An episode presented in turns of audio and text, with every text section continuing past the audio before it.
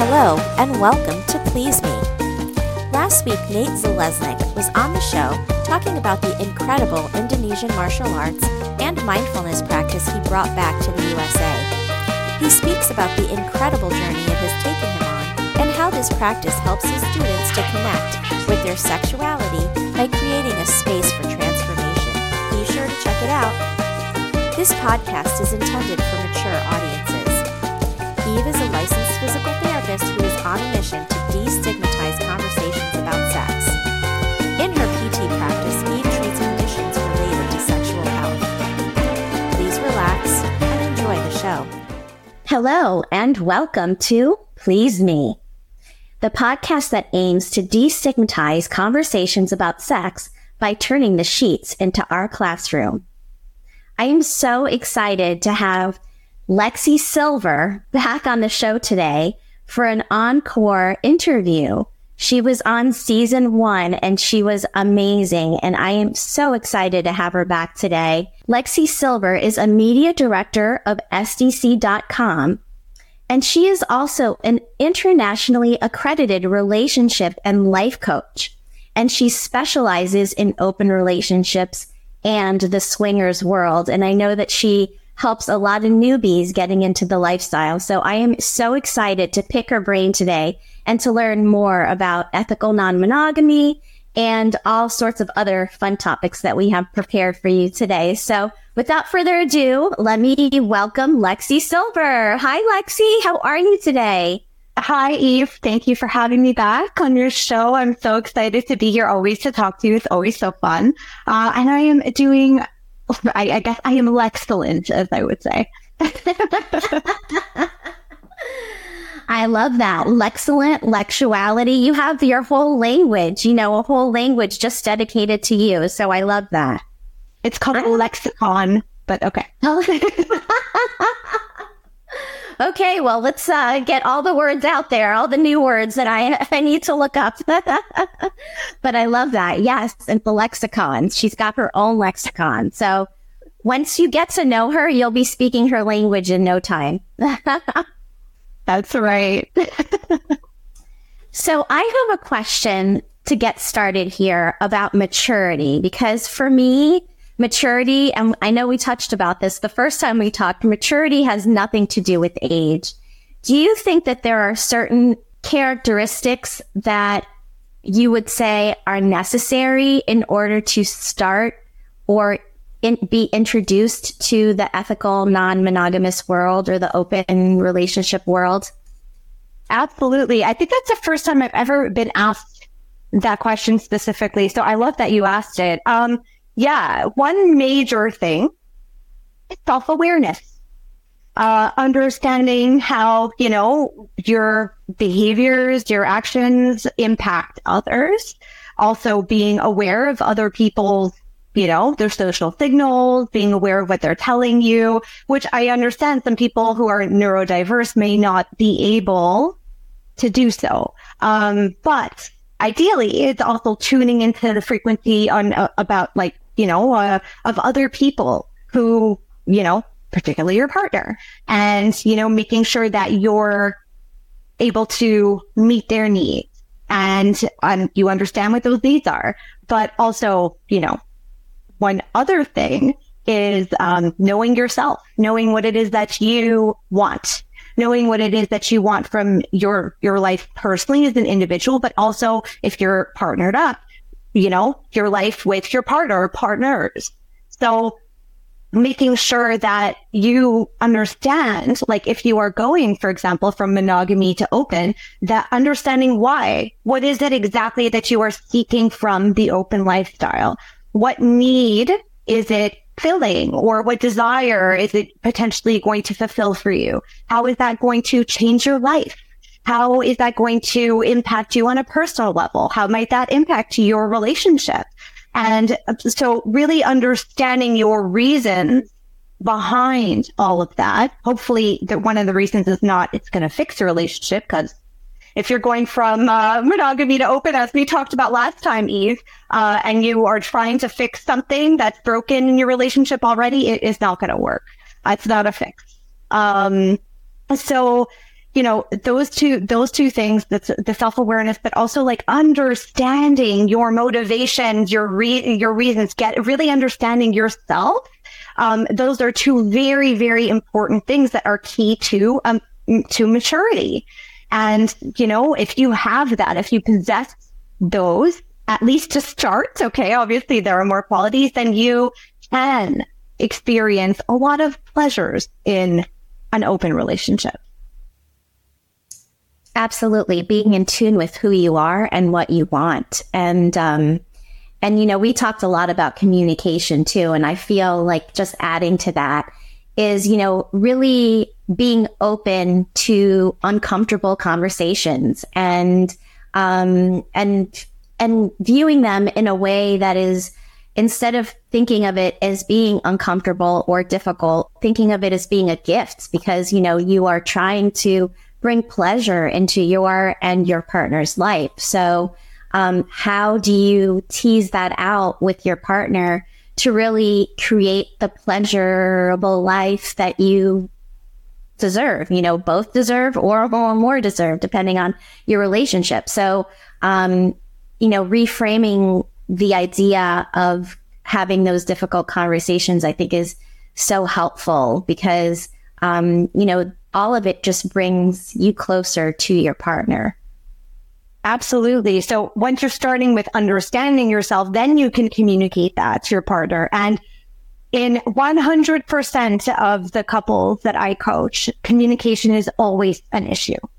And by issue, I also mean opportunity, opportunity for growth and connection, just like what you said. And, you know, having difficult conversations or challenging conversations and absolutely bring you closer. But before you get into a conversation with your partner about opening up your relationship, first ask yourself, what's your relationship like now? What are, you know, if, if you understand, like what I said before, what is it? What is your reason or what are your reasons or what are your motivations for wanting to open up your relationship? You know, if you, if, if you are basically, um, not on the same page with your partner, um, already in, in your monogamous relationship and there's something that can be fixed, do that first before you open up that idea because your partner's motivations for wanting to open up might be very minimal if, the, your, uh, your relationship as it is is not working or is lacking something or requires work. So you know, all of this stuff plays in together, but having, you know, before you have those conversations too, you could also tease, tease out, like you said, Eve, I love that, how you can tease out some information from your partner to get a better feel of how they might be interested or not.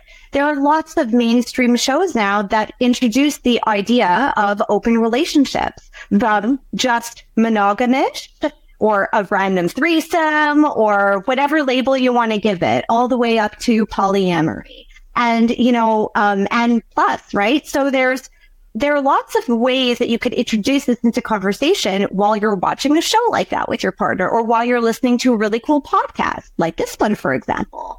And, you know, ask your partner, what do you think about that? You know, how do, you know, like, oh, I really thought this was interesting. How about you?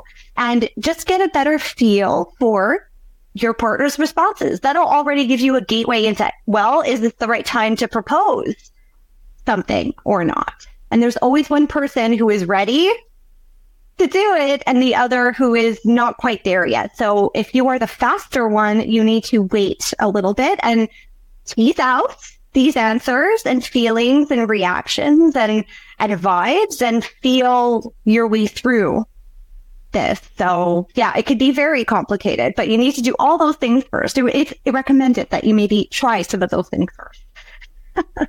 yes, absolutely. You know, and, and having those conversations you know, and trying to figure out if your partner would even be open to that is, you know, something that you should think about before you actually bring it up. But you'll really never know until you try. And I have to say that, you know, the, the, in my experience, and this is completely my experience, but I do believe that the universe brings you what you want and what you need. And, um, so having these you know, thought processes and kind of thinking about all of the details that we're talking about, you know, really kind of helps to form your idea of what you want. And then you can, like you said, communicate that with your partner. And um, I think it's interesting to think about being on the, you know, there's, like you said, there's one person that's usually ready and the, another person that's not so ready. And um, I wonder how difficult it is for the person that's maybe not so ready to kind of become ready. What sorts of things do you um, share with your, you know, couple uh, clients uh, to help them to move forward and become more ready? Um, and I, I know that you already mentioned, you know, making sure that your partner's, you know, being cared for, is, you know, happy, is, you know, focusing on your partner, I would say would be so important. You want to just elaborate? Yeah, absolutely. It's, you know, if you're the faster person and you're listening to this and you're like, I would love to talk to my partner about this. I don't know how to bring it up. You know, it is, it's not always easy, but you do need to have a lot of patience because you are need, going to need to go one small step at a time and check in with each other as you're going through each small step. But before you even do that, you know, your partner who is maybe not quite ready or not sure, you know, have like explore things with them, listen to more podcasts, get more information to really help them understand what you could both possibly get out of this as individuals and as a couple. If your partner doesn't see or understand what it is that Bennett could benefit them or what desires that they could have fulfilled and, you know, what fantasies they could have come to life if that's something that they want. If they don't see that, then why would they do that just for you? Right? That's a big ask. So you need to make sure that, you know, the, also it doesn't hurt to inform yourself more about this because there's so much to know about the open lifestyle. It's why I do my swinging 101 series. It's in, it's really crucial, um, to give your partner an opportunity to, to see what could be in it for them and how it could actually benefit your relationship. So, you know, I, I think that's really essential. Yes, I love the idea of educating yourself together with your partner because then you're hearing all of the same information at the same time and you can really have these amazing conversations kind of you know branch off of that education or those you know webinars or whatever it is that you're listening to similar to the ones that I've been doing you know on sdc.com um, you know to help you know to help people to you know a- ask their questions and um, it's it's a really great idea. Um, so since we were talking about um, moving from monogamy to open relationships, I'm curious to know what your thoughts are on the myth of monogamy. So I I don't really have a um how to say this. I have a lot to say about this, right? So my belief slash, you know, my experience is that, you know, while there are some people who feel like monogamy is right for them and it is, you know, what they want, it's not, doesn't feel natural for a lot of people. And that's why there's a lot of cheating in relationships. That's why, yes. sorry, that's why, that's one of the various reasons why there are cheating relationships. Um, you know, besides, you know, fulfilling other desires or wanting attention or a whole number of other reasons why people cheat. For a lot of people, it doesn't feel natural to just be with one person. And that's fine. For the people who, for whom it does feel natural to just be with one person, that is fantastic. But how we got here is also, you know, we really, um, I don't think we pay enough attention to all of the influences around us that are typically monogamous. Um, or that support the framework of monogamy and celebrate that, the, my one and only, my one true love, all of these different ideas, which the, I mean, from a mathematically from a statistics perspective, is virtually impossible for that to be the case. Um, but it just doesn't, it's not a, a natural I don't think, a natural thing. If we choose to be with one person, that is a choice. It's also a choice to open up your relationship to other possibilities. These are all choices. But if you're kind of operating on this, in, this, you know, uh, uh, this idea that because you've only seen monogamy in, you know, your family, friends, you know, the, these are the types of shows that you watch, that you enjoy, the stories you like. That's great. But these are also all influencing you towards one specific direction. And the open, the idea of open influences or, you know, uh, influences like you, Eve, you know, saying this is a whole new way of thinking about relationships. You don't have to be bound by this one thing and, you know, by only one person and you could explore with your person or your people, uh, how, however you choose. It's not the only way because when I was growing up, I only saw monogamy around me. And I didn't know anybody who thought or felt the way I did. I always felt like I was the odd person out because I didn't feel like it was natural inside me to just be with uh-huh. one person. It never felt natural to me. And mm-hmm. it took me until, you know, I, I would say probably my early 20s to figure out that, okay, well, you know what? This is natural. And I started to notice that other people also found monogamy unnatural for them. So without those influences, folks, you are not going to know what's out there for you, what's potentially out there for you. That's um, true. Mm-hmm. Yeah, learning about all sorts of relationship styles. It's the only way to know which one's going to really work for you and the partner you're with. You know, and you may differ in what you want. One person might want to be monogamous and the other person might want to, you know, explore, you know, and but having those relate and having those conversations is what's so key because if you're both in agreement that one of you wants to be monogamous and the other one wants to be, you know, in an open relationship and that is okay with the both of you, then that is an ethically, you know, an ethical relationship. I won't say monogamous non because we're talking about two separate things, but um, it's an ethical relationship because you're having those conversations but if you are in a relationship with somebody, you know, and it's quote unquote monogamous and one person is cheating and not telling the other person, that is not ethical, you know? And so I love the concept of ethical, you know, the word ethical in the title or description, ethical non monogamy, because it really is having integrity in your relationship. That's what it's all about saying what you say you're going to do, you know, and being honest and really communicating all of your desires to the person that you care most about.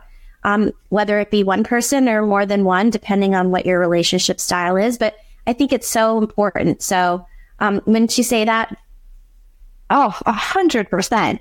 It's it, the the communication part though can be tough it can be tough. You also have to get up the courage to talk to your partner about a sensitive thing like, I want to have sex with somebody else. My God, that's not usually gonna, gonna, the, when you say it like that, you know, it's, there are ways to approach it also, but being on the same page, operating as a team. If you're a team, and ultimately, whatever label you want to give your relationship, monogamous, monogamish, open, open-minded, whatever, swinger, swing, it doesn't matter because even two swingers could have wildly different boundaries and interpretations of what their relationship is like. Don't compare yourself to anybody else. Who cares? Do what feels right for the two of you. Like you said, Eve, you could be, one of you could be open and the other could, you know, continue to be monogamous if that works for you. But that requires a lot of communication and talking about boundaries and what, what feels right, what isn't okay while you're going to check in with each other. And if you're in, in your current relationship, if you are already not seeing eye to eye on stuff and you're having a hard time communicating, then imagine at that next level how much more communication you're going to have to do. So definitely definitely smooth out some of the kinks before you decide to open up. Unless you want to bring those kinks into oh, your world, yeah. but those are those are good kinks. Those are good kinks. Those are healthy kinks. Yes, those very healthy kinks. All these play on words today. I love it. so, what would you say the difference is between swinging and polyamory? So I, again, for me, like with labels, I'm just, I'm so, I'm not a fan, but they're useful. I am not either. Mm-hmm. Yeah, but they're useful, um, because some people will better understand, you know, what it is that they're interested in by some of these. Now, there are so many different definitions with under the umbrella of ethical non-monogamy or consensual non-monogamy tons of different definitions, styles, and still you need to, each one comes with its own individual and unique, you know, set of boundaries. But swinging often is more sexual. It's about the sexual connection, sexual exploration. That's not to say that, you know, there are, um, you know, uh, triads or thruples, as a lot of people say, um, or, you know, polycules who are, or, you know, polycules. I mean, just multiple partners, groups of multiple partners um, who engage in swinging behaviors. But ultimately, swinging is seen as more of a sexual connection. And in polyamory, also with the amory, there's more of a relationship component behind it. So it, you know, whereas a swinger or a, like a couple who's swinging might go to a club for a weekend or, you know, they might go on these special trips like to Hedo or, you know, other like a Cap d'Agde and friends where they can openly celebrate their openness. There are a lot of different ways that you can swing or, you know, be polyamorous and or anything in between. Um, but there are lots of shared characteristics, but ultimately most swingers are not looking for a romantic relationship outside of their relationship when it's a couple for singles, it could be a whole different story. But, you know, that's where the conversations come in. If you're swinging and you start off just doing it for the extra sexual stimulation or spice, then, you know, maybe you will meet somebody that you want to have a relationship with. It's always a possibility, but that's usually not what a, a, a typical swinger is looking for when they enter the open lifestyle. I, you know, it's interesting because I feel like a lot of times people, you know, have an idea of what something is. And then as they learn more about it, sort of their idea of what they want sort of changes as time goes on. And, um, so I just like the concept of, you know, open relationships because it sort of encompasses everything. Um, and actually, on another podcast that I was listening to, um, the Mizzy Bender show, she was interviewing a couple who coined the term modern couple, you know, and um, when they were at a party and were introducing people so that they would be able to, because they would have, you know, all sorts of people in their parties, not always people that were, you know, in the quote unquote lifestyle but they wanted to introduce those people to other people who might also be open um, to, you know, learning more about them in that way.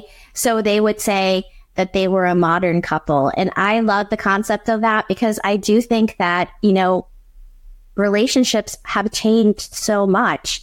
And, you know, before, you know, maybe 50 years ago, you know, 70% of the population, the adult population was married, you know, in the US. And now it's in the 40s. It's such a huge difference, you know, and relationships are changing. And like you said, you know, on shows, we're hearing more about, you know, thruples and, um, other open relationship styles. And so, um, I like that concept of having, you know, talking about a modern couple because it really just implies that they are open minded, you know? I love that. That's a, I, that's a really good, uh, that's a good term. It encompasses quite a lot. Yeah. Oh. And if you're, you know, running in and, you know, socializing in circles that are mixed, you know, you don't want to say anything that's going to offend another person. And, and a lot of times people keep this type of relationship, you know, on the DL, right? You know, they're not like, you know, shouting from the rooftops that they're having these kinds of relationships because, you know, societally, they're really not considered um they're not as accepted. There's a lot of shame. There is a veil of secrecy when it comes to the open lifestyle, and there shouldn't be. There absolutely shouldn't be. I agree. I agree. So I want to explore the idea that women seem to take the lead in open or sw- I'm going to say swingers relationships or the swingers lifestyle. Would you agree with that? And can you elaborate on that? So that is often the case in terms of, so even if it's like in a typical, typical, um, you know, heterosexual couple, uh, they're, you know, male, female, even if the man is the one who's more ready to start, he will, in theory and in practice, this is the best thing that you can do is allow your female partner to take the lead based on what he is comfortable with. So, um, again, you are a team, right? You're a team, but in, you know, in the lifestyle in general, it's, it's all about women. And that, that's one of the things that drew me to the lifestyle in the first place. It gives us a space to celebrate our, I like to say, sexuality, our sexuality, our, our, our, you know, our authentic selves and in a space, even if it's a public space. And we could be as bloody as we desire and we are celebrated for it. I mean, really? That is, for me, this is like, this is perfect. This is exactly what I've always wanted. So, you know, having a space where women of all shapes and sizes are like, you know, we are elevated. We are on a pedestal, not just, you know, for sexual position purposes, but also, you know, just, you know, in, this is one of the most common things in, uh, you know, typical male female partnered relationships going into lifestyle couples who are looking for their gateway experience. And that is a threesome with another woman. Now, that's not always the case, but it is predominantly the case. And that single woman is called the unicorn. So because of the scarcity, okay, of single women in the lifestyle who are open to being with a couple, even if they're not bisexual or pansexual or whatever type of sexuality that would include that other partner. Um, there are lots of things you could still do, even, even so.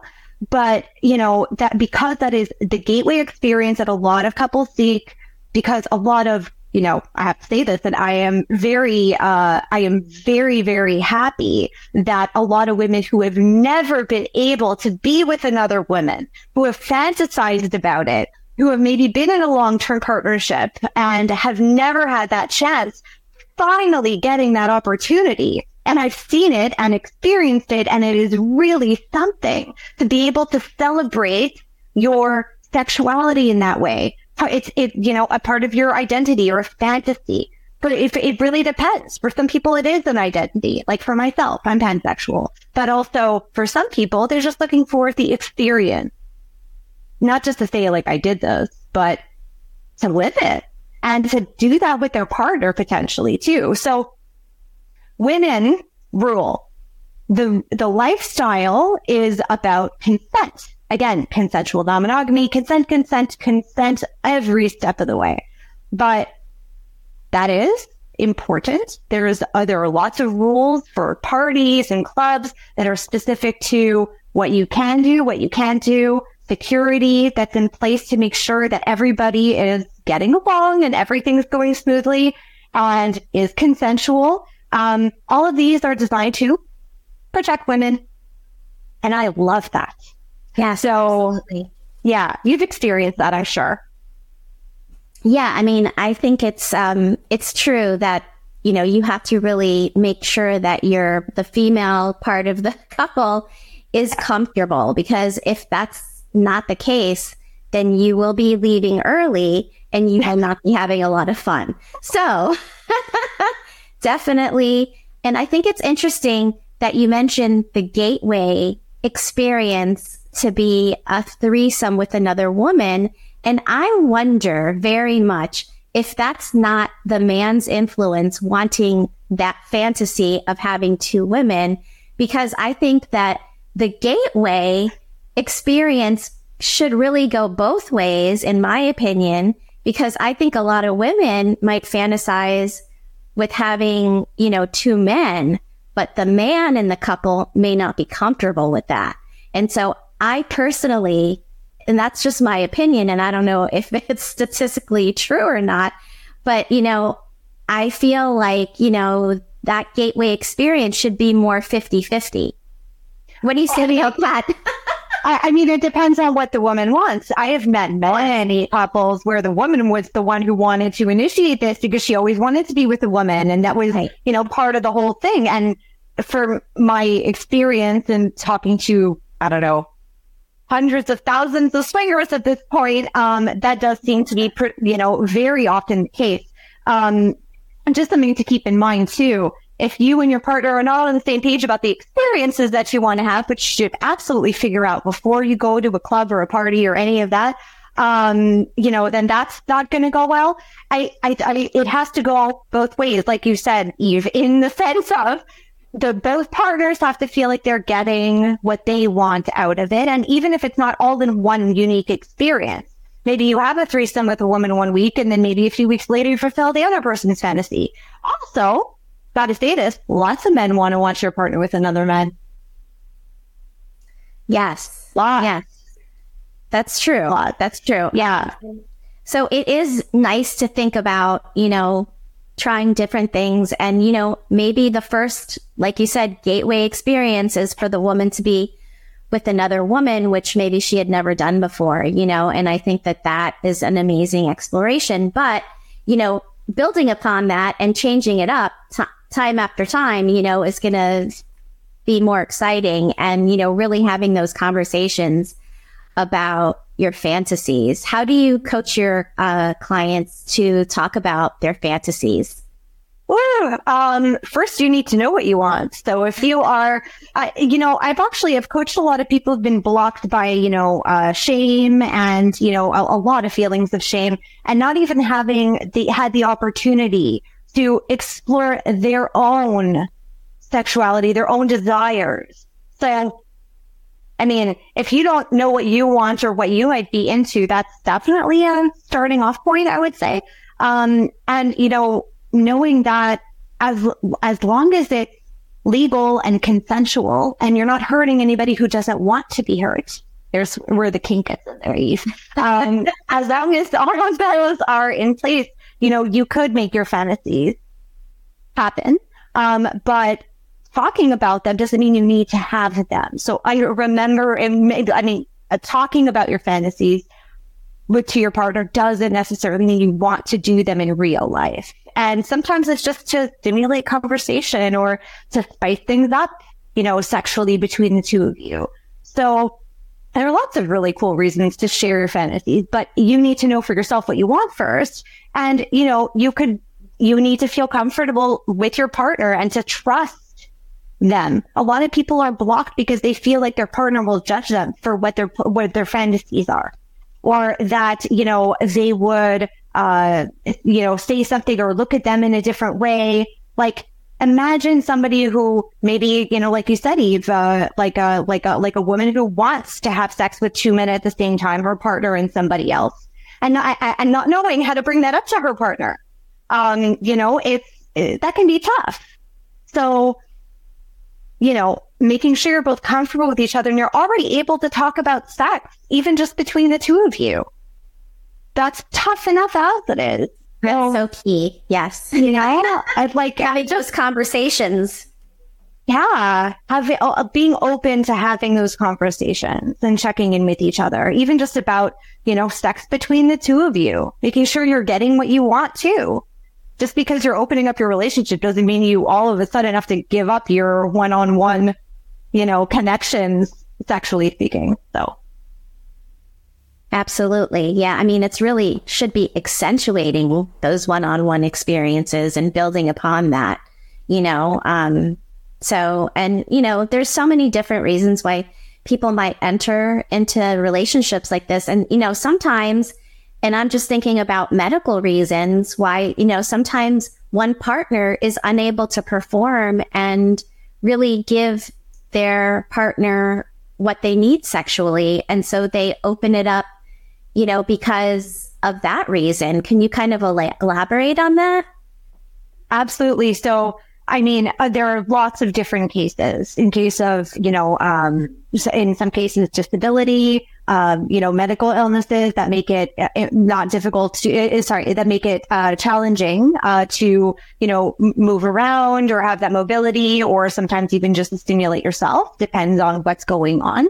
Uh, sometimes it's a matter of, you know, performance anxiety, right? Too, where you just you're not able to you're not able to get hard. It could just be low desire. There could be all kinds of hormonal issues. This is all your area, Eve. You have, That's- you know, this is all you. And I, like, you know way more about this than I do for sure. And those are, it's only the tip of the iceberg, but mm-hmm. you know, and regardless of the case, whether one person can or can't perform, like, like you said before, making sure you're on the same page as your partner and you could, as long as you are, you're openly communicating and you trust each other and you can, you know, create boundaries together and stick to those boundaries.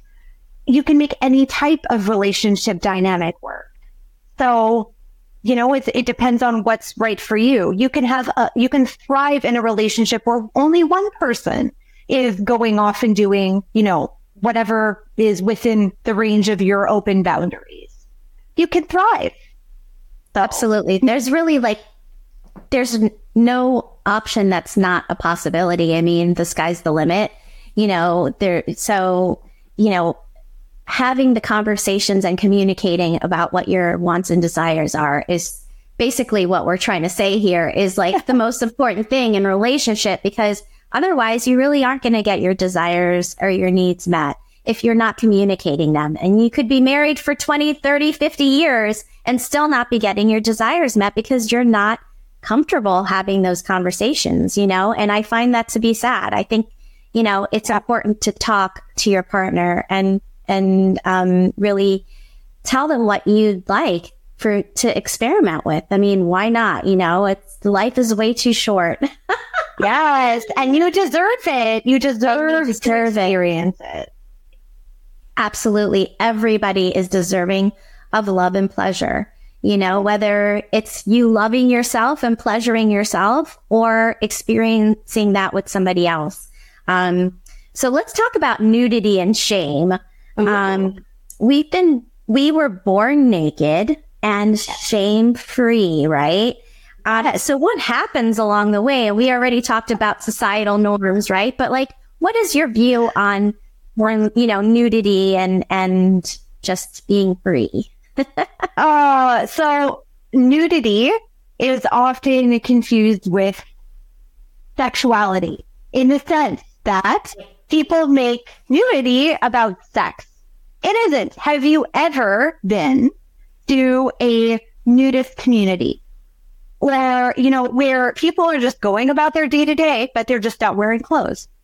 It's quite a lifestyle. I've experienced it. It is quite a lifestyle and it is very liberating um, it's it's uh it, just seeing somebody naked doesn't necessarily mean it's in a sexual way, and, and you know it, it, it it's there's so much art that involves nudity, and it's not even specifically that it's erotic. It's just a celebration of of life and and and liberation.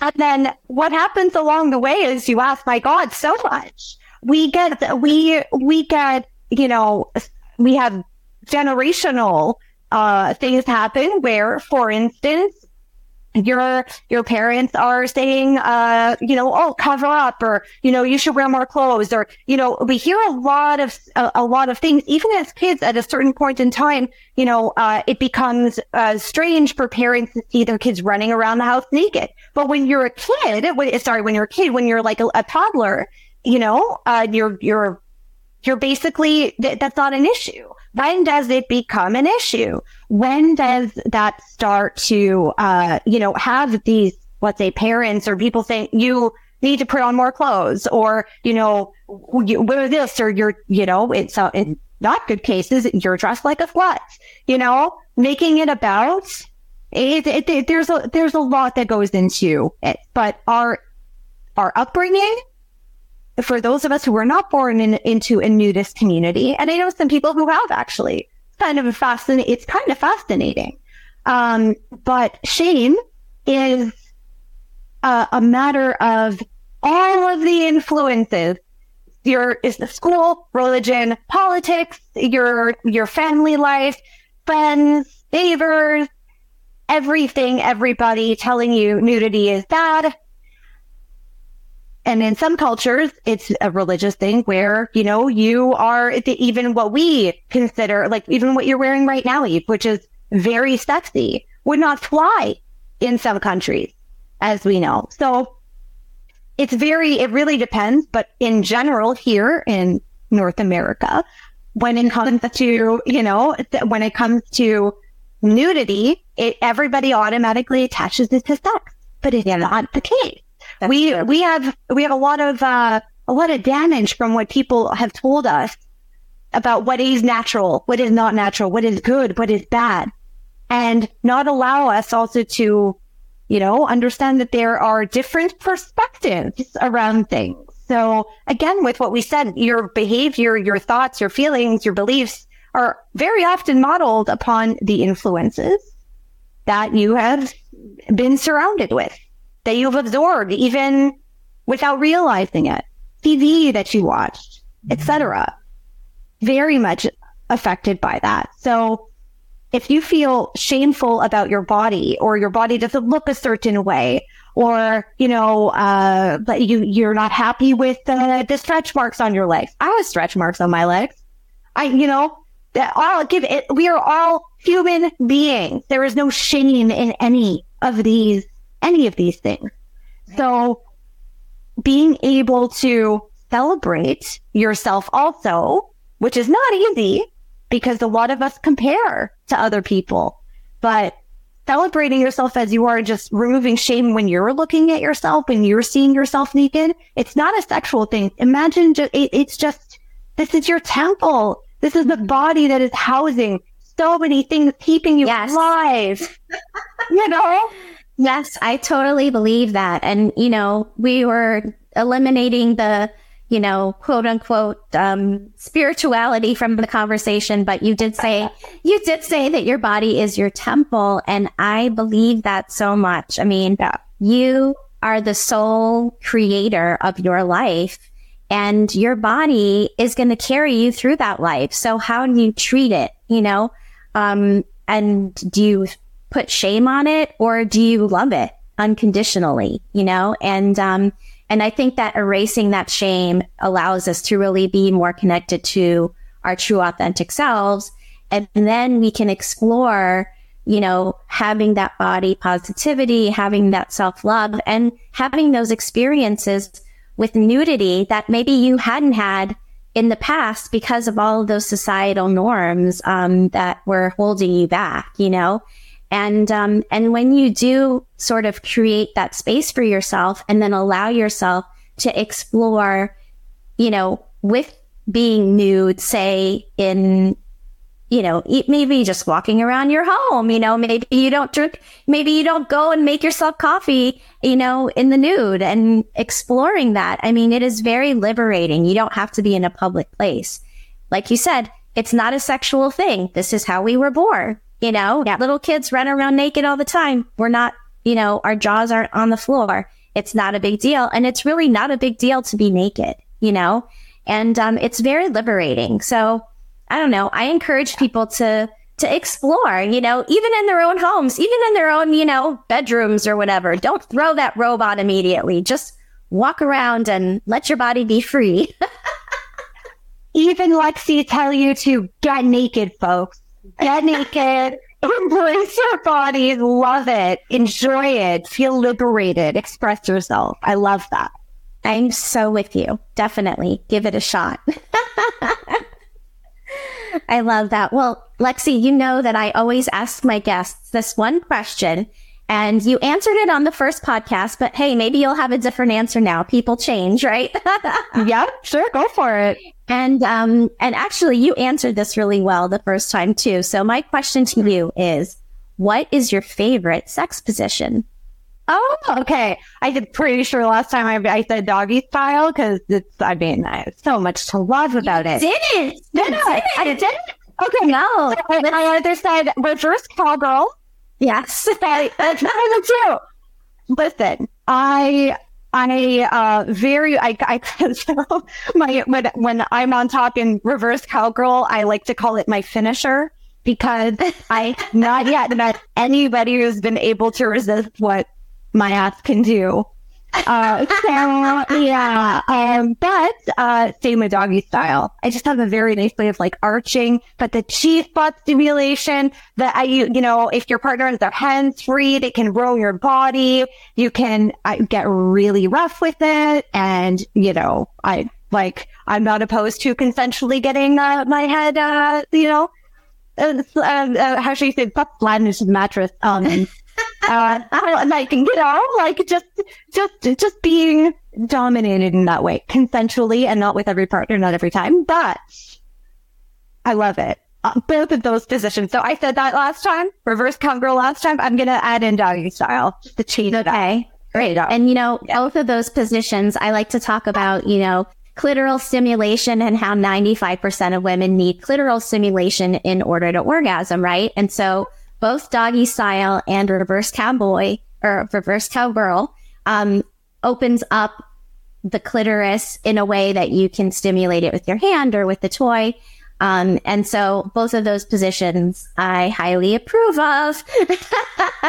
but honestly, there's not a position that anybody has ever said that I don't highly approve of because yeah you know, I love them all. And, you know, you should experiment and try many positions because, you know, there's more to life than missionary and there's nothing wrong with missionary. I absolutely love missionary. There are so many variations. One leg up, both legs up, around the shoulders, around the arms. I mean, you can go on and on with missionary, right? There's like a million different positions, but, you know, exploring and trying different things um, even trying trying different places in your home or different pieces of furniture. You know, there's so much you can do to explore just in your own space. Um, that I, you know, encourage people to play because sex is our adult playground, and um, it's a perfect time to play. I love that. Well, I want to thank you so much Lexi, for being here again today with me. And I want to make sure that all of my listeners can find you. So can you please let us know where we can find you? Absolutely. You can find me and pretty much everything at lexisylver.com. That's Lexi with an I, Sylver with a Y, as I always say. Um, and, uh, yeah, you can find me on social media too, usually, but, uh, at lexisylver.com also. Um, but you can absolutely find everything you need on my site. So yeah, absolutely. Reach out to her if you're interested in uh, ethical non-monogamy, and she specializes in swinging and and newbies. So if you're a newbie wanting to enter into the lifestyle, uh, definitely reach out to Lexi on lexisylver.com. So again, thank you so much for being here with me today, Lexi. I really appreciate all of your information that you've shared with us and all of the fun and laughs that we've had together. And um, definitely check out SDC.com. Um, SDC.com is a swinger and lifestyle website, um, but it is really a plethora of information. And we were talking about, you know, finding ways to um, learn with your partner. And there are so many articles and so many web um, webinars and and um, and it's connected to so many different podcasts about sexuality. In addition to being able to meet people all over the world um, who are, you know, open minded. So I definitely highly recommend you checking out that website. Go on to SDC.com and try it out for free. Um, and please use my code 37340 um, so that they know who sent you. Uh, once again, thank you so much, Lexi, for being here. Until next time. Visit pleaseme.online to reach Eve or for more information on products to increase blood flow and overall health. For her curated list of her favorite toys, and for swag that shows that you are a big fan. Please consider supporting the show.